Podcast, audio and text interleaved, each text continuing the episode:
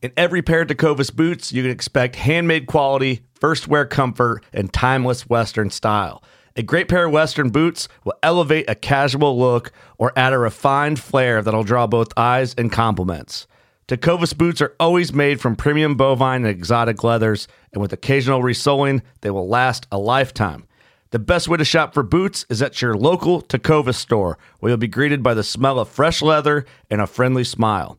Come on in, grab a cold one, get fitted by a pro, and shop the latest styles. We also offer custom branding and leather stamping if you want to personalize your boots or fine leather goods. As spring makes its way into summer, stay cool in a short sleeve, moisture wicking pearl snap or make your own shade with one of their classic straw hats, new in both men's and women's styles. And if you're planning to hit the road, Tecovas' ever growing lineup of rugged and full grain leather bags will get you where you're headed in style and are built to last decades. Visit tecovas.com. That's T E C O V A S.com and don't go gently, y'all. In every pair of Tecovas boots, you can expect handmade quality, first wear comfort, and timeless Western style. Tecovas boots are always made from premium bovine and exotic leathers, and with occasional resoling, they will last a lifetime. The best way to shop for boots is at your local Tecovas store, where you'll be greeted by the smell of fresh leather and a friendly smile. Come on in, grab a cold one, get fitted by a pro, and shop the latest styles. Visit tecovas.com. That's T E C O V A S.com. And don't go gently, y'all. Yak Gadget, made in America, based outside of Nashville, Tennessee. Yak Gadget offers all kinds of storage accessories, quick mount motor mounts, anchor systems, track mounted accessories, even paddles. Go to yakgadget.com and get your kayak decked out for your next trip out on the water. The 153 Bait Company, based in Troy, Ohio, make everything from plastics to custom painted hard baits. Hook 'em hard and hook 'em often. All of our baits are made to order, and all of our hard baits are hand painted to order. So go to the153anglers.com to place your order today. What is up, everybody? Welcome back to Off the Water, your premier podcast for all your travel destination and kayaking fulfillments. What is up? I'm your host, JP.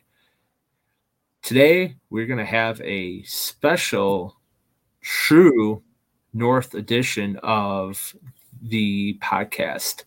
I'm super excited. Uh, this is going into uncharted territory for me uh, because this is somewhere I've always wanted to go. And hopefully, in my lifetime, I get to explore this area. But without any further ado, I want to introduce you to my guest today, Mr. Josiah Pleasant. Welcome to the show, man. Hey, glad to be here. Thanks, JP. Awesome. Josiah, can you go ahead and tell us a little bit about yourself, where you're from, and uh, what got you into kayak fishing, man? Yeah, you know, fisherman from birth right here. So it's a, a part of my family lineage, but uh, grew up in between Colorado and Washington and then going up to Alaska in the summers. And um, for a few years now, I've had the, the blessing and opportunity to call Southeast Alaska home. So home base is uh, uh, actually on Douglas Island, so across uh, other way uh, from Juneau, but uh, part of the kind of uh, community there. And uh, man, I, uh, kayaking is both recreation for me. Um, it's a, a, a, way of building relationships. Um, you know, it's an outreach for me, and I'll share a little bit about that. Um, and it's also how I fill the freezer. So uh, it's it's a big part of my life. Awesome, man. You know, a lot of what we know in the lower, uh, you know, in the lower 48, you know, is that Alaska, when you say it's way to fill your freezer, you know, it, it's it's like the last frontier that's left. There's you know so much that you actually have to do uh, in order to survive. So when you start to incorporate kayaking as a means of living as well, uh, you know that's that's pretty intense. I don't think a lot of people. I, I, I shouldn't say. I, I, do have an aunt who lives in Anaconda, Montana, and she has to prepare in the same way because she's so remote. But there's so much more that's becoming commercially available to us here where you guys still are pretty much the true pioneers of what this country has left sure yeah it's it's a, it's a totally different way of life than anywhere i've lived in the lower 48 for sure Awesome. What got you into kayak fishing? Uh, so growing up, uh, my dad, his his release on the weekends was always getting out and going fishing, and um, he loved to troll for salmon. That was his bread and butter. Um, but we got out and we fly fish together on rivers as well. Uh, and when I was, oh, I was probably eight, got my first kayak and uh, realized I could get away from the noise. You know, there's no drone of the motor, no crowds of people because I could get onto skinny water that bigger boats couldn't get onto. But I'm also, you know, out in the water, so I'm getting away from the the wade fishermen. And it was its own niche. Um, the serenity of it, the peace of it, the beauty of it. I was hooked. So um, I've I've had a kayak and been kayak fishing since that point in time. Um, it gets me to places that you can't easily get to otherwise. Um, in the winter time in, in Southeast Alaska, we uh, winterize our, our outboard motors, right? So you've got to winterize them or they're going to get messed up. Um, so when everything's winterized, most of the boats aren't getting out. But if we happen to have kind of a balmy day in the wintertime, I can pull a kayak out and I'm good to go. Don't need to worry about anything winterized with the kayak. So it's kind of fulfilled a, a niche there. Um, I get into some inside passage waters that, again, big boats cannot get to.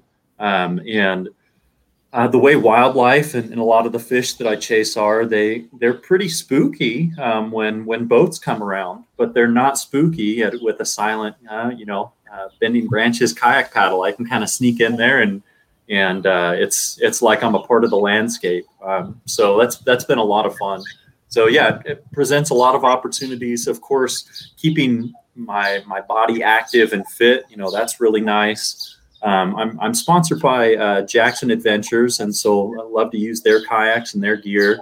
Um, and then I'm also sponsored by uh, Advanced Elements, so a kayak company that makes inflatable kayaks. And so whether I'm going in a, a big boat or a bush plane, sometimes there's no room to take a big 12 foot kayak but I can take a little suitcase uh, of an inflatable kayak. And so both inflatables and and you know uh, full kayaks have been a part of my repertoire for a bit now. That's awesome. Um, you know, I I got a couple questions with that too, but the first one is, uh, what Jackson are you paddling up there? So uh, for a couple years now, Jackson has been wanting to get a Yupik to me. So it's a new kayak that they came up with. It's actually named for a, a tribe um, up in Alaska, the Yupik Nation. Um, and uh, the Yupik are, are famous for being kind of the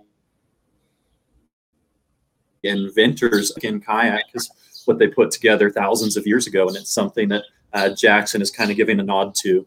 Um, because of COVID and because of production issues, I don't have my Yupik yet. so I've been rolling with with my skiffs and rolling with my advanced elements inflatables and and kind of going from there. Um, but uh, yeah, eventually, when uh, COVID allows, we'll we'll get a Yupik up here. Cool.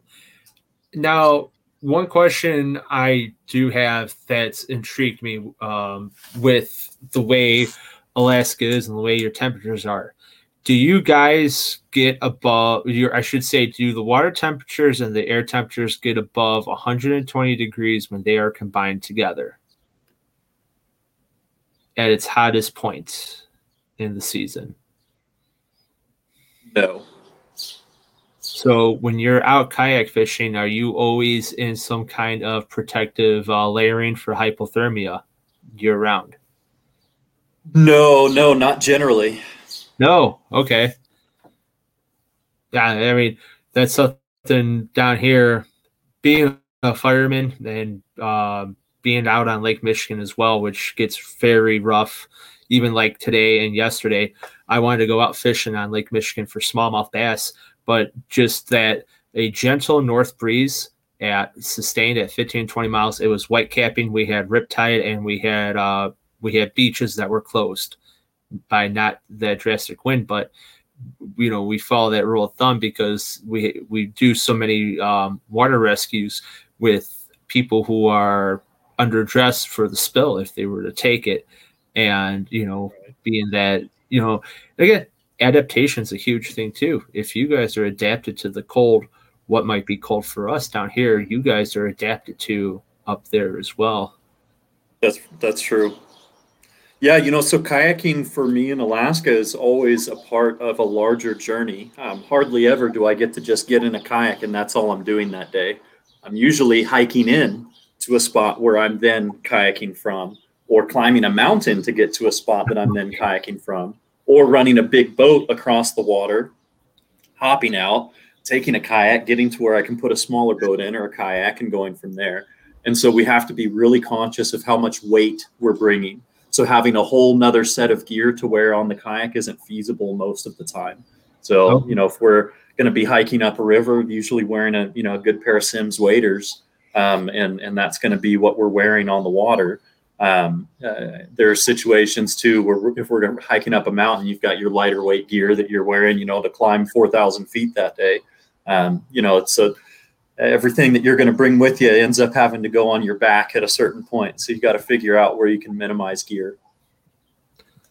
That's awesome. And for for that, is it more recreational or is it for more um, lifestyle where you're going to you know have to do a hike in or a climb in? Um, you know, is I, I guess my question is: is that the way you're sustaining your living, or is that um, you know part of sustaining and recreation, or is it just purely recreation? Yeah, yeah. So you know, for me, it's it's personally a lifestyle for me. Uh, that's okay. um, a, a, part of who I am, and it's where I, I feel like I breathe easiest, and I get to be myself. Um, and and years of background and building skills, and just different experiences come into play. Um, and so there, there are moments for sure where it's something that, that I get to enjoy and, and the peace and silence of calm, you know, it's just me and God out there. Um, there are trips that I take where I'm inviting folks along from a nonprofit standpoint to come to a place of healing. Um, so there are trips that I've got lined up uh, for the rest of this year where I'm taking folks out and there's an intentionality behind the trip itself um, whether it's someone that's coming from a, a, difficult background in the military, kind of a wounded warrior type trip. Um, it could be someone that's working through things in their lives in, in general, and they need that trip to be able to talk things out and, and figure out what their next steps are. Um, it's it's always clarifying, and so for me, um, it's not uh, something that I get to to make an income off of, but it's something that I've developed as as an outreach, as as a ministry, as an opportunity to share what's most important, but to do so in a way that I don't really have to say words most of the time. You know, the the country around me and the fish and the animals, they they do the talking. It's a place that that humbles you. Um, it's a place that it brings things out of you and um, I mean, truth be told, JP, every time I take a trip like this, I find something out about myself and I build relationships with the people that I'm with. And so that's become a big part of this for me. Um, but it's it's really funny as my friends get to know me um, and, and, dive into things. Uh, they kind of see, oh, you really do fill the freezer on these trips, and so it's it's it's what I eat, brother. I mean, I'm eating halibut, salmon, um, venison, and, and bear year round. So it's that's uh, that's a big part of my life. Um, you know, going to a restaurant for me is an oddity. That's not something that I do. I'm usually grilling out and having friends over and, and sharing that bounty with the people in my life. So uh, the food aspect of it is part of it too. Um, at the end of the day, I, I don't go to a gym. Um, my, my fitness regimen is is the kayaking, hiking, backpacking that I do. Um, and and it you know when I'm in season, it, it gets me into Spartan shape for sure. So there's there's a fitness aspect to it as well. Absolutely, and you know, like I said, I haven't ventured up that way as much, but going to um, the closer where you were originally, going out towards Montana, Wyoming, um, and you talk about like national parks like Yellowstone or the Tetons. And I, I, I remember I was out there in 2017 and I was like, you know what? I because I run here in Chicago, I, I, I bike and I you know I work out and I stay in, in great physical shape. But the uh, when I went for just to do a mile run um, at Yellowstone, I got about a half mile in, and I was just gassed because of the the oxygen that gets uh, thinner as you go higher in elevation from sea level. Chicago, we're only maybe about 200 feet above sea level. uh, going up to Yellowstone. Man, you're you're up there, man. You you feel it, you feel it. Right. So I I could only I could only admire how well your lungs are are prepared, being that you're climbing mountains on the daily. That's freaking awesome. Yeah, it's a it's a blessed life, man. Cool, man.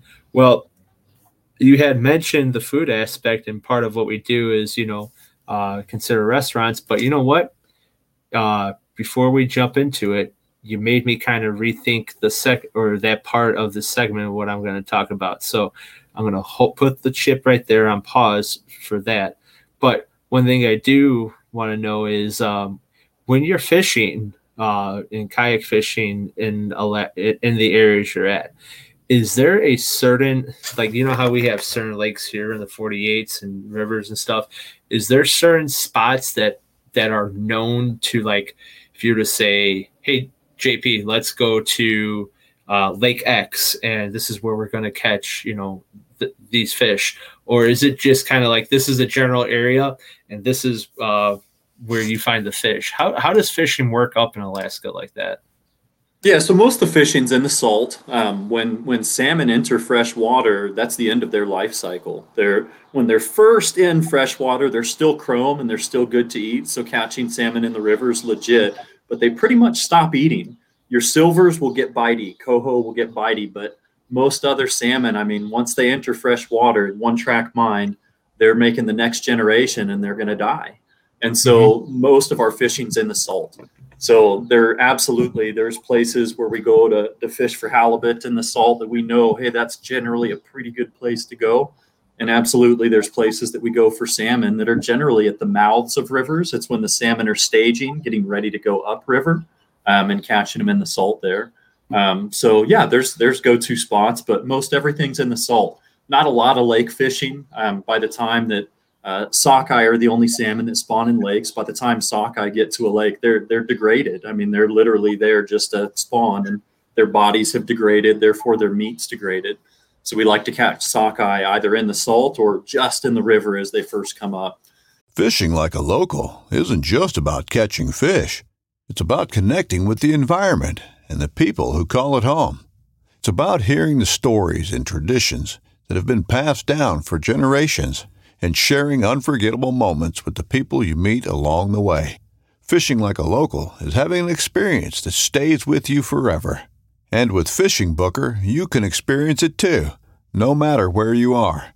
Discover your next adventure on Fishing Booker. Um, you know, there's there's some freshwater fishing, um, but you know your freshwater fish are so much smaller. You're going to have a harder time filling the freezer chasing freshwater fish, and those opportunities are fewer and farther between. So uh, nutrient density is is highest at those river mouths where salt meets fresh.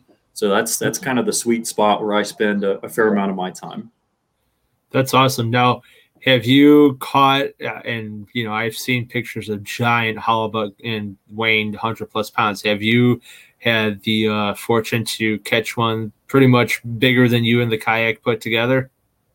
Uh, I've caught an 82 pound halibut on the fly on a kayak. That was an no inflatable way. kayak. Um, and that was I had about a 10 minute window where the the wind changed directions, and so I thought, okay, well I'm gonna get the rod out real quick and pull this off. And a, a buddy of mine, Paul, had been telling me, hey, you can catch them on the fly um, in in shallow water when the salmon runs have been going steady because the halibut actually chase the salmon, and the bigger halibut are eating salmon right before they go into fresh. And wow. uh, so yeah, I got 82 pound halibut on the fly. I can send you those those photos for your that's podcast. Awesome. But um, you know, that's that was a pretty big fish to to try to get up, and and you can't pull that into the boat um, at 82 pounds. I mean, it's not going in the boat. So you either try and gaff them, so you keep a gaff hook, which is precarious in an inflatable kayak. You want to limit the amount of sharp, pointy objects in an inflatable. Absolutely.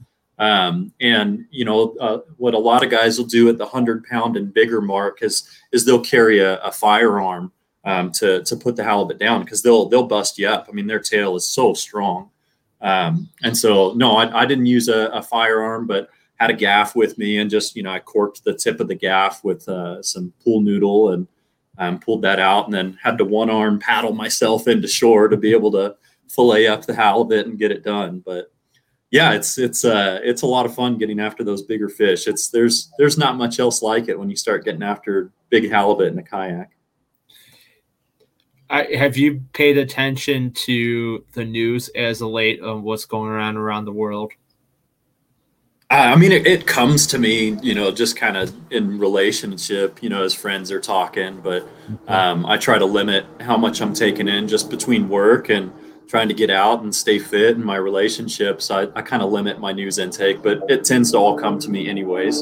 So, yeah, I think I'm fairly aware.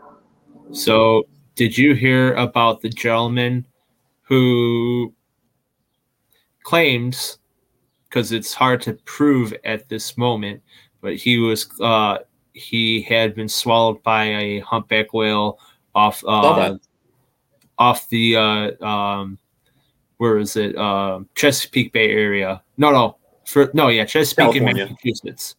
Huh? Oh, gotcha. Yeah, there was a kayaker just uh, a couple weeks ago that was swallowed off of California too. Um, Get out of here! Yeah, the so the the humpbacks bubble feed, and so they'll get in a group and they literally come up with their mouths like this. And if you're either not paying attention or just happen to be in the wrong spot at the wrong time, I, have had humpbacks bump me. I've never been swallowed, oh. but they bump me. So yeah, it's a thing.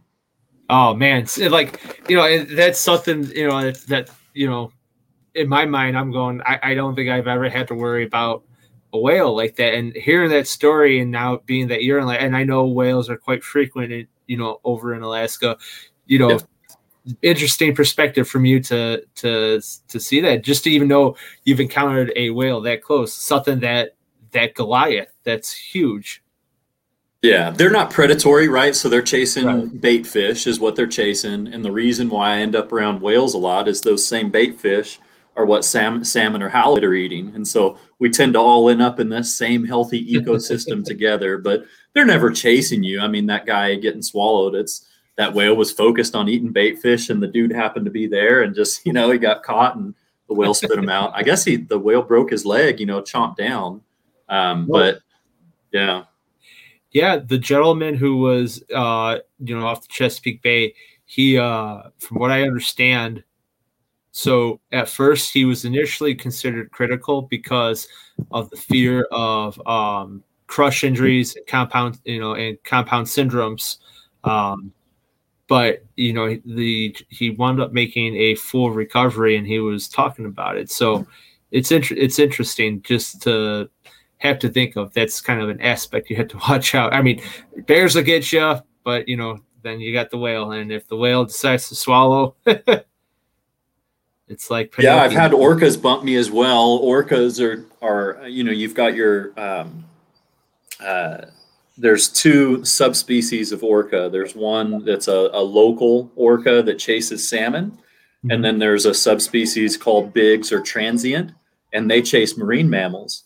And so I'll be in salmon fishing, and you know you catch a salmon, and every sea lion and harbor seal in the area they tend to notice, and they'll kind of chase after you uh, last year, I was uh, had a big sea lion. He's about 12 foot long, this sea lion. So 2,500 pounds. I mean, big old Steller sea lion. They're huge, terrifying. He grabbed onto a salmon that I had on a leader. So you catch your salmon and bonk him yeah. and get him on the leader, and he's floating in the kayak next to me. And all of a sudden, I fly backwards and I'm just sleigh ride backwards. I'm like, holy cow! take my kayak paddle and whack the sea lion, and he lets go.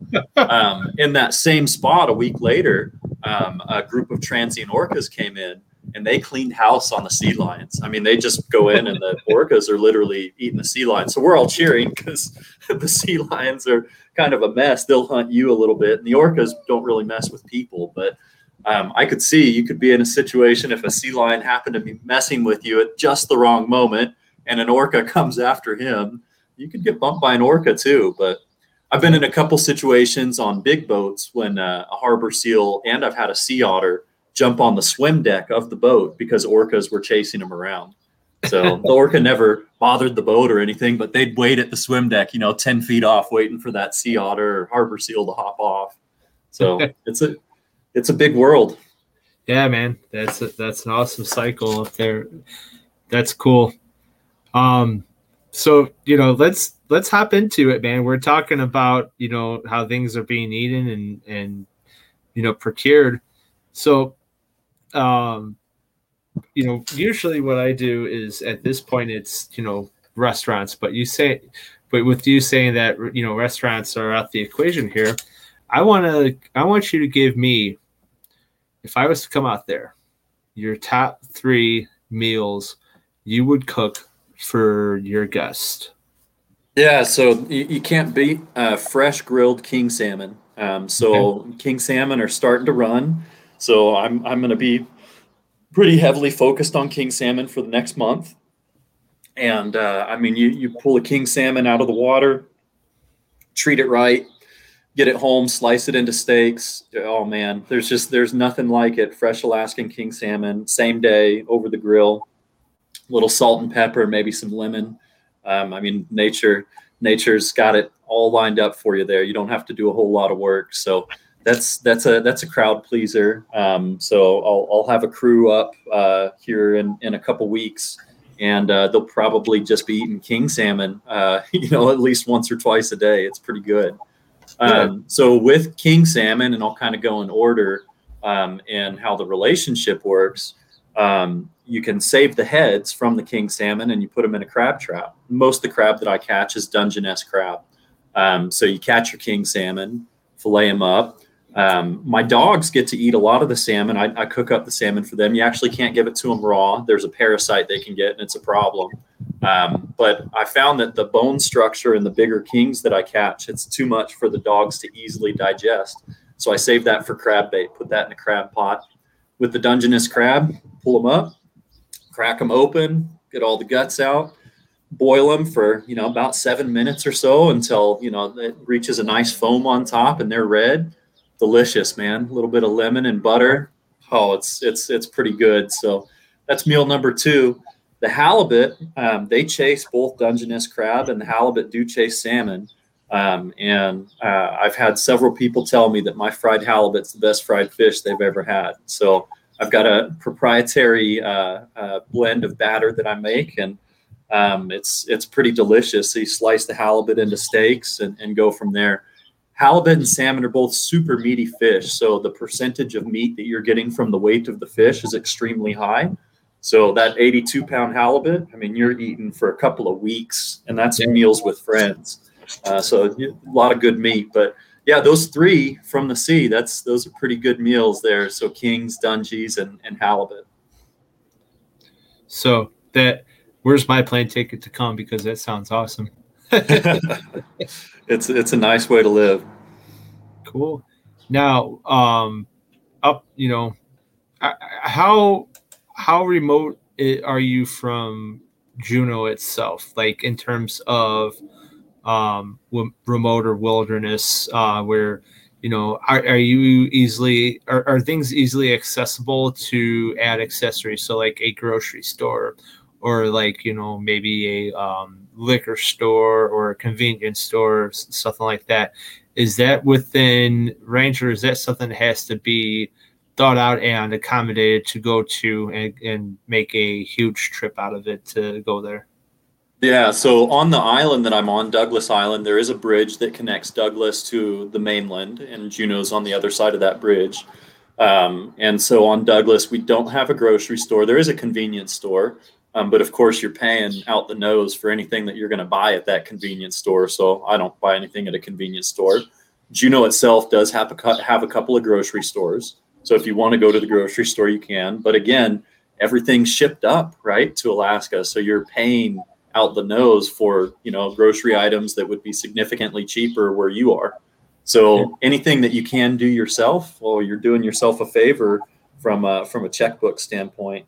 Um, but yeah, I mean, there's some things that I that of course I end up needing to get at the grocery store. I, I don't grind my own flour. I buy flour for the the halibut batter. You know, I I don't make my own beer, although a lot of my friends do. Um, uh, but uh, I I buy my own beer, and um, you know, if I if I need to get some veggies or fruits, um, you know, some years if we have a sunny summer, you can actually grow a, a fair amount because it's light all day, right? So food yeah. grows really fast. So if you have a garden, um, the last two summers now we've we've really not had much sunshine so you couldn't grow much to speak of uh, so you know i I kind of live uh, a straight uh, uh, keto diet, which is it's kind of funny, um, but that's just the way I live. So that that menu that I gave you, uh, king salmon, Dungeness crab, and halibut. Um, as far as seafood, you know, I, I can do that every day, and I'm I'm happy as a clam at high tide. So, uh, but I I do have a fair amount of red meat too, but that's all all meat that I get myself. So yeah, that's the grocery store situation and how that plays out for me. Now, it's funny you said you're doing keto without intentionally doing keto, just because the way things are, are up there. Um, so, and you know, part of my ignorance, if, if this comes off the wrong way, but do you is there enough land or is the climate sustainable to have cattle uh, within Alaska, or is it just impossible? Not not where we're at. Um, so I'm in a rainforest, and and there are no cows. Uh, no, it's not sustainable for cattle.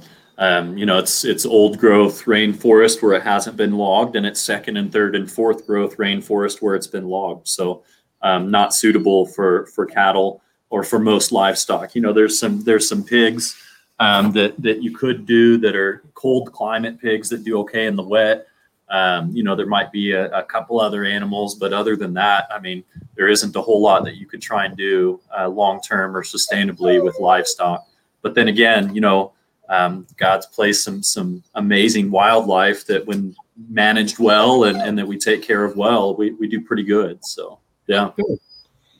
Awesome. Now, you had mentioned uh, craft beers.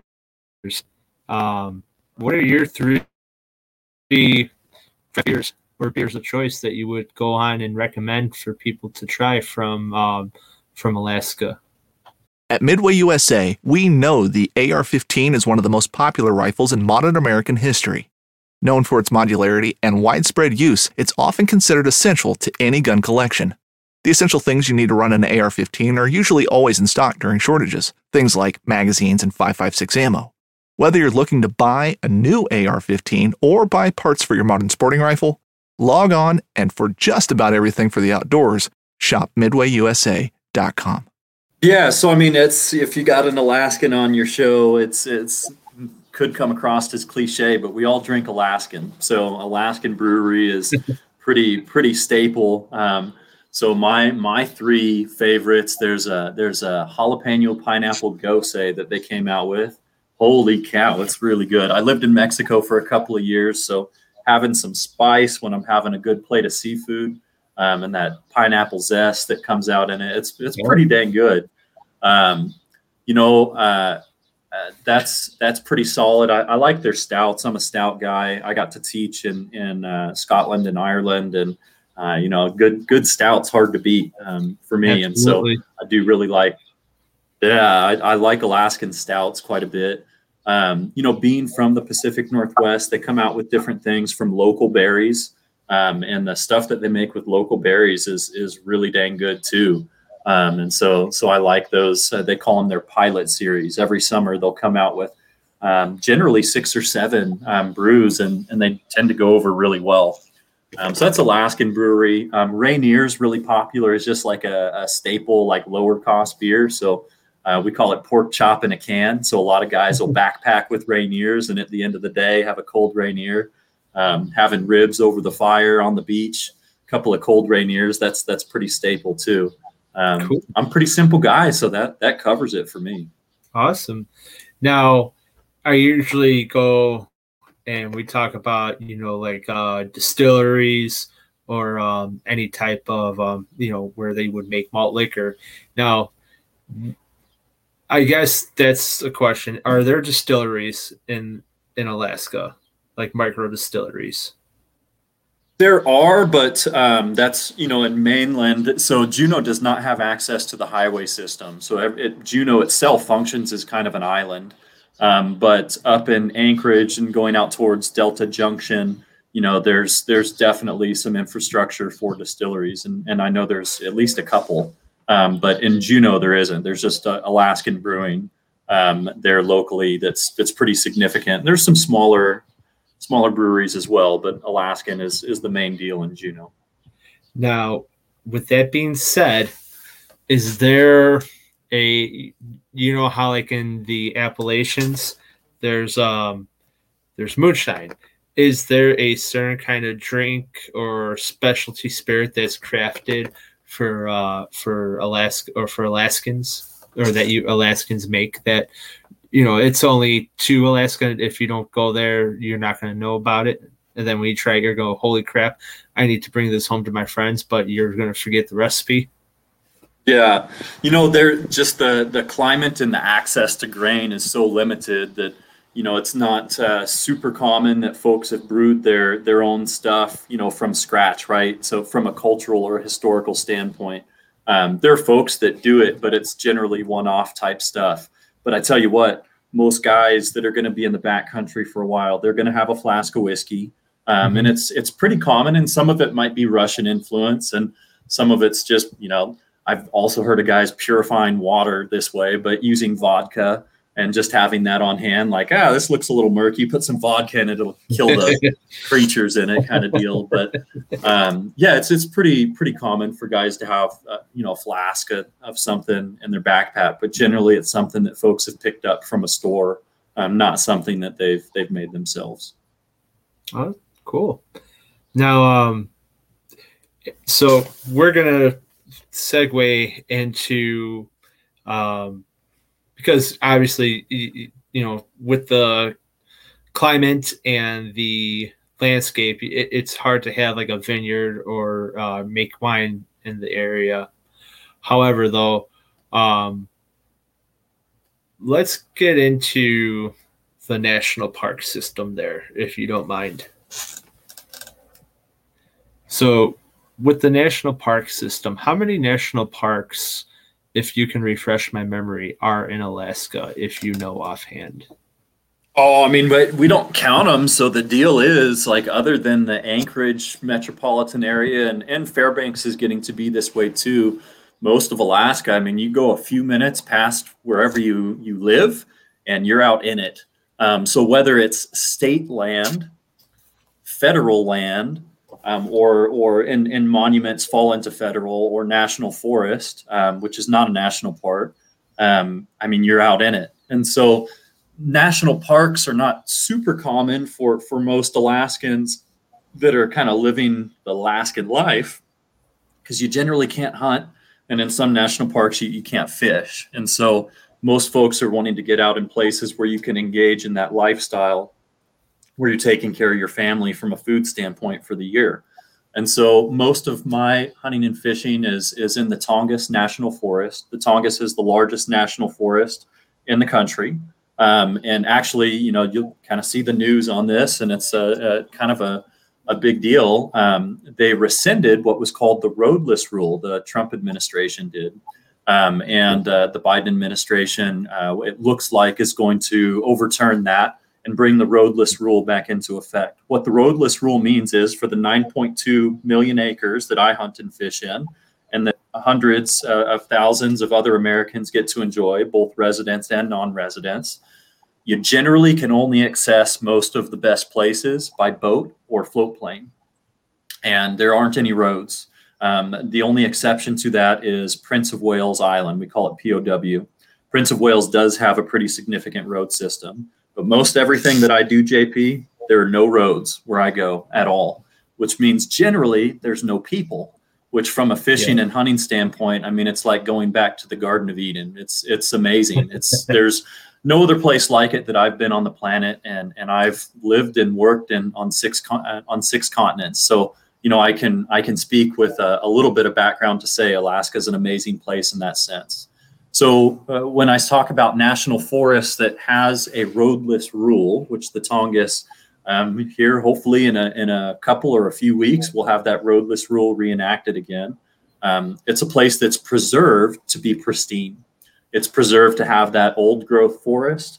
Um, it's preserved to have amazing hunting and fishing opportunities, and hopefully will be that way for generations to come. Um, you know, something that uh, some of my older friends told me when I was younger, JP, I, I would come up to Alaska and fish. Um, I think the first time I got to come up to Alaska and fish in the summer, I was nine years old. Uh, the old timers would say Alaska's just 30 years behind the lower 48 in terms of fishing, hunting, you know, just shrinking, just the encroachment of the suburbs and, and metropolitan areas, that kind of thing.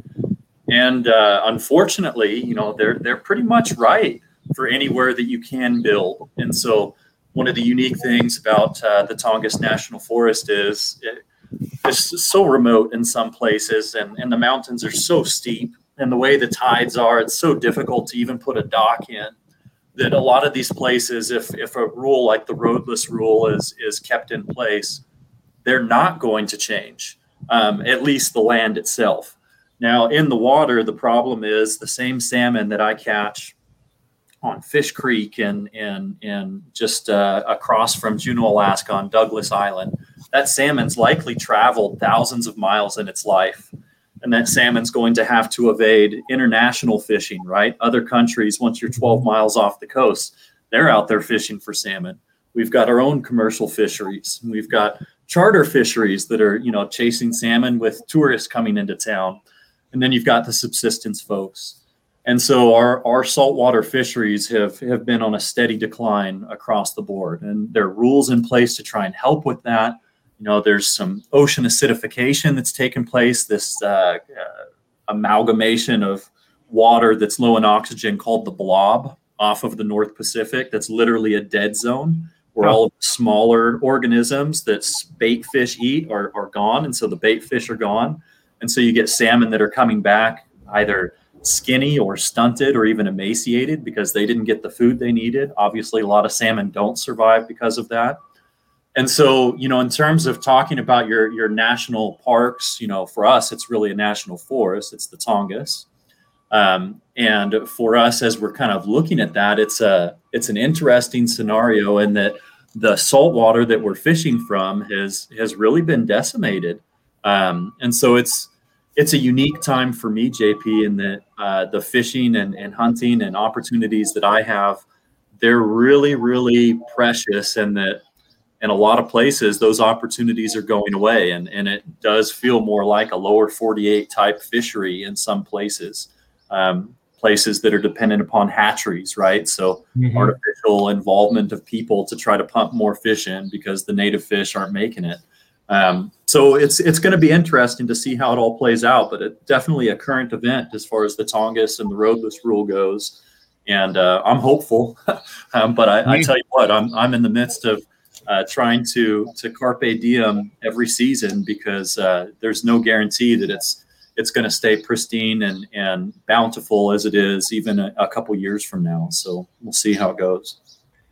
Yeah, I mean, even here in the Great Lakes region, you know, we were talking. Um, you know, I being in Chicago, I'm on the southwest end of Lake Michigan, and we went to the over when was it the end of March, we went up to Traverse City, Michigan, which is the center.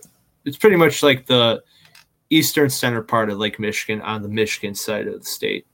And, um, you know, the waters itself are, up there are blue and it almost looks turquoise. I know fishing's good there. I mean, there's a lot of I shouldn't say untouched because it's a it's it's a populated area, but it's not like here in Chicago where, you know, it is. I mean, I I've watched so much happen in terms of, you know, environmental destruction, conservation not being put up f- first and foremost to try to help sustain what's going on. We have erosion that's happening, some natural occurrences that are occurring, um, but at the same time, it doesn't help that there's industry all along Lake Michigan as well. And going into the inland lakes, when we talk about that, those are the lakes that are further away from the Lake Michigan itself. You know, when the spawn happens, I myself, I don't want to fish during the spawn just because I want our fisheries to sustain. Does it need the help of artificial help with hatcheries and stuff? Absolutely. That's why we have stocking programs. But the other problem we have is people don't really pay attention to regulations. So they'll keep a they'll keep a nine inch crappie, a 14 inch bass, and then catch a 22 inch bass and keep that same 22 inch bass. And now you have you have what was a big fish in, in, in that water gone. There's nothing there to sustain it. Took that fish forever to grow. Will it have died off? Yeah, but there's that's still a producer and that's still producing more eggs. And you know, people don't understand the concept or the idea of harvesting limits and and actually is what you're catching worth harvesting because what are you going to get off a nine inch crappie? You know what I'm saying? Um, right. you, you gotta you gotta have these in place, but again, people people don't care. You got your weekend warriors who don't pay any regard. You, I could tell you right now, I watch our Department of Natural Resource Police. They're always out, and they have they start with a full ticket book, and they write tickets that don't get paid. You know, it's it's insane. And for someone like myself and like you who love this land, who love nature, who love God's creations and what's here, it, it hurts to see, but the best you can do is continue to do your part to make it sustainable you know? Yeah. Yeah. Well that I, i'm i'm happy that you still have a slice of heaven but also you know that that that statement's scary that you guys that 30 year when someone told you that when you were nine which was probably 20 something years ago now is coming to fruition you know yeah Yep. Yeah, you pretty much have to get to where people don't go, but then even then, anything that's coming from the salt has passed through many, many spots where it had to evade issues that that are definitely, you know, caused by people. So it's it's interesting. Anything that that has a life cycle that goes out to sea. I mean, you can do what you can to protect your area and clean up your area, but if another country decides not to, you know, what do you do? So our, our main river, the Taku, um, we share with British Columbia. And British Columbia has horrible mining policies. I mean, they literally just dump uh, chemicals from their mining into the Taku. And so even though that's dumped in British Columbia, it impacts our fishery in Southeast Alaska. So it's it's pretty interesting. You know, you, you take care of what you can and you're responsible for what you can, but in a in a larger ecosystem, you're dependent upon other people contributing to to that cleanliness and that you know that bounty as well so it, it definitely takes a global village to try and maintain a, a, solid salmon fishery and unfortunately that that global village has not participated at a high level together um, in some cases in some places so yeah before history is written it's played. Before it's frozen in time, it's fought one shift at a time. Before it's etched in silver, it's carved in ice. What happens next will last forever. The Stanley Cup Final on ABC and ESPN Plus begins Saturday. Well, you know what? Enough of the, the sadness and thinking of it uh, we're gonna we're gonna move on. so this next topic um, is the one that I want you to kind of, if you could take. Actually, I, I think I know where you're going to go with this once I ask the question. So I'm going to pose the question to you. You answer it how you feel appropriate if you can now usually i ask you know what are some you know places to go for like children's museums or you know uh, monuments to see or so on and so forth for you in alaska someone comes and it doesn't have to be anything related to kayak fishing uh, it can be a, a, combination of things if that what what what is and you, you might have touched on it earlier but what is the wow factor that you're going to show somebody that they could take away and go, wow, this was well worth it? And again, I think I know where you're going going with it, but it's good to hear again.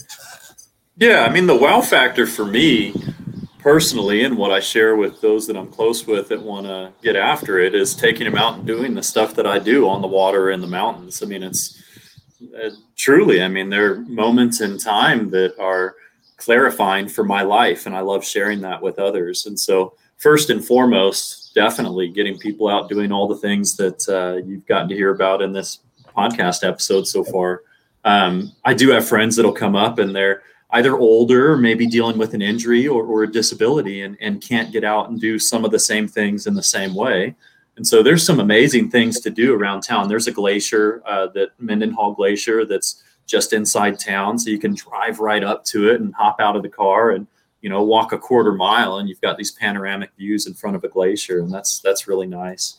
Uh, there's a gondola that goes up to a, a mountain, Mount Roberts, and you get panoramic views over Gastineau Channel, and and you can see if you climb up further up the mountain, you can see backwards to British Columbia, or you can look across to Douglas Island. I mean, it's it's beautiful, and, and there's a gondola that goes right up, right? So Yeah.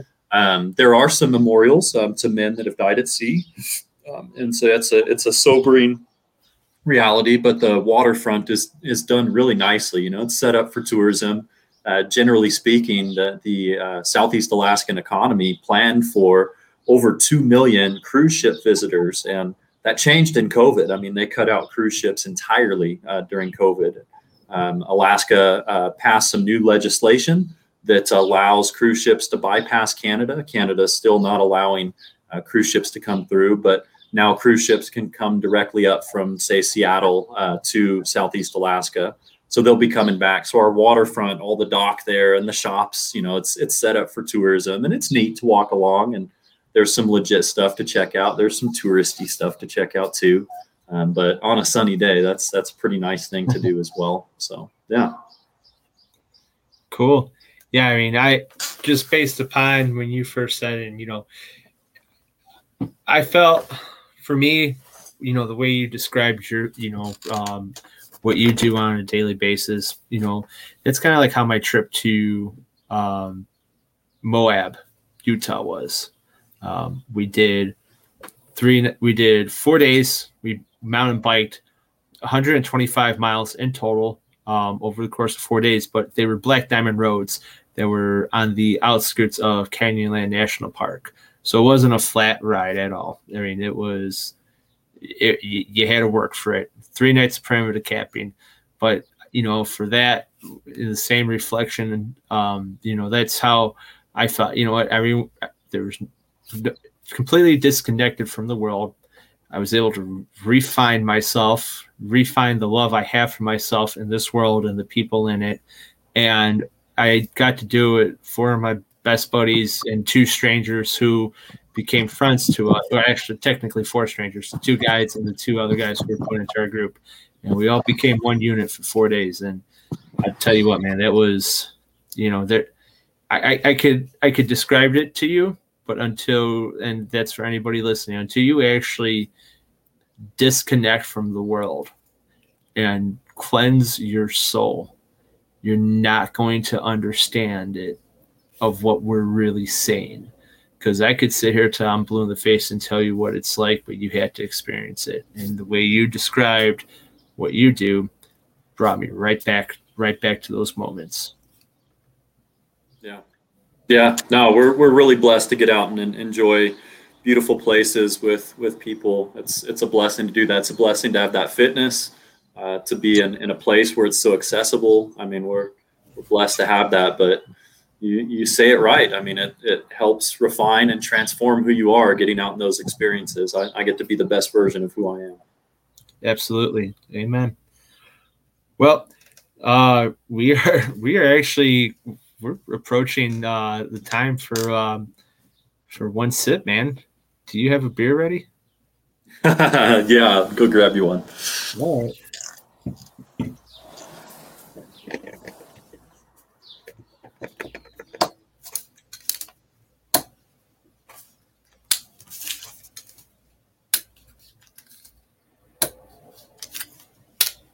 All right, so we got. Oh, I had to had to grab it cold. Can't couldn't leave one sitting out here warm. So it's a Dark Star Imperial Oatmeal Stout.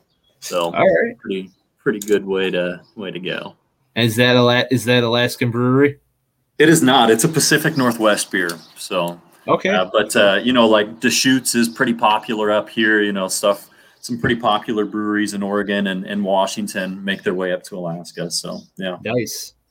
Well, and while you're doing that one, the this one I have right here is going to be called, or it's actually spelled out Lager, L A G E R. And this is another one by, um, we had them on the show last last time, but this is Black Horizons here in Willowbrook. So it's only 20 minutes from where I live, and they've been putting out some great beer. So this one is, uh, I have not had this one yet. So this is going to be a true rating. So Yeah. let's sip. Everybody knows the rules. Let's get at it.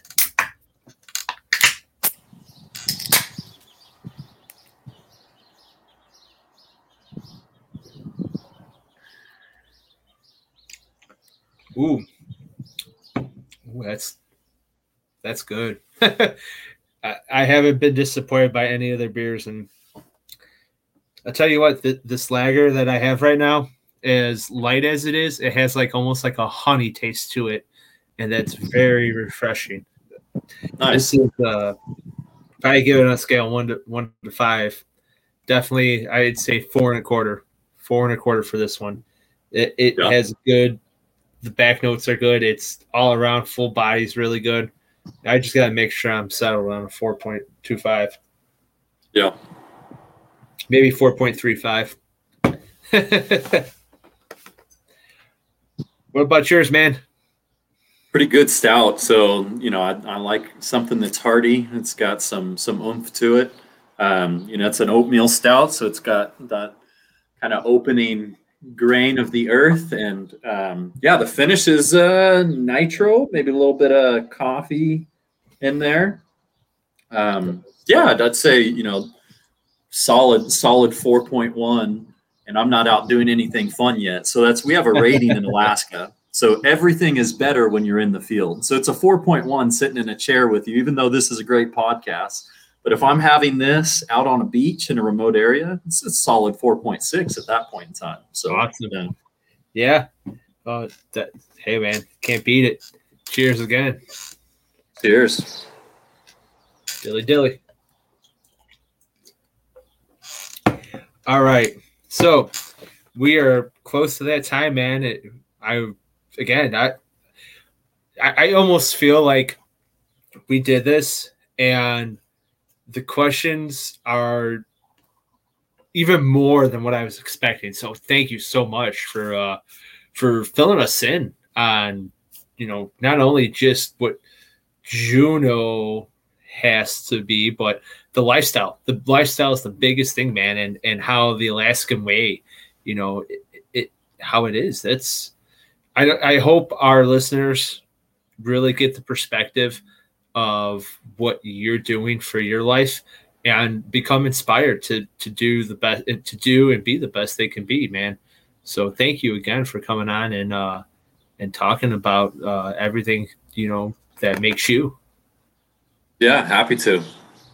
do you is there anybody or any sponsors you want to give a shout out to Yeah, Jackson Adventures has been great. You know, we're trying to get some pretty good gear up here this uh, this summer and fall. So we'll see if we can pull that off logistically. But man, it's been uh, a fantastic relationship. They're coming out with some great boats, um, uh, and you know, it's a, it's an organization that cares about you know what we've talked about on this podcast, getting out there and being the best version of ourselves in, in a pristine environment. And so I'm, I'm appreciative of that.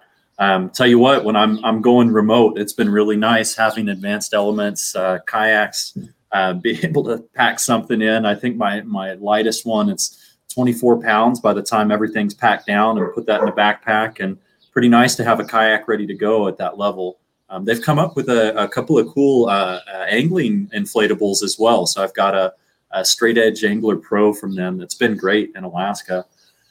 Um, Bending Branches is is fantastic. I've got their their carbon uh, Angler Pro paddle, and that has been uh, fantastic to have in the field. Um, it's it's tough when things get really cold on your hands after a while, and that carbon is a lot nicer in the cold than aluminum. Let me tell you. Um, so Bending Branches has been fantastic.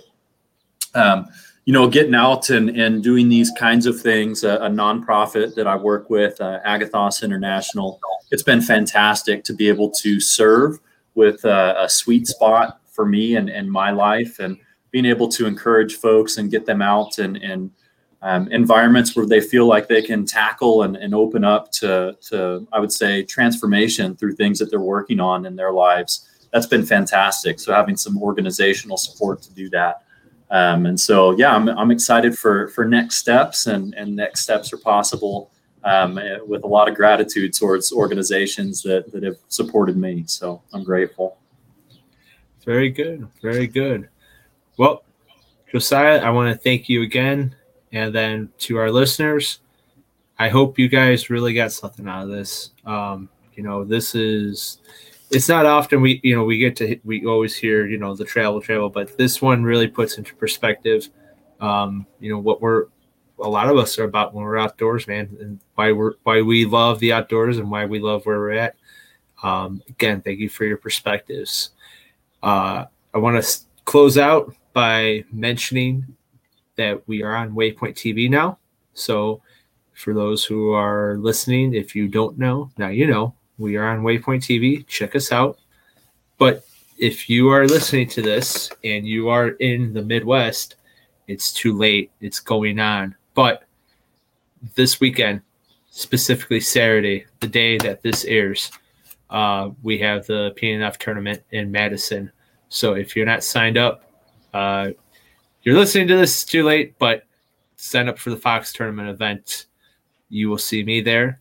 You will see a lot of us there. And that's going to be a big one because that is home waters for a lot of us. So, guys, thanks again for listening. This has been Off the Water. Till next time, peace. Thank you, Josiah. Thanks, JP.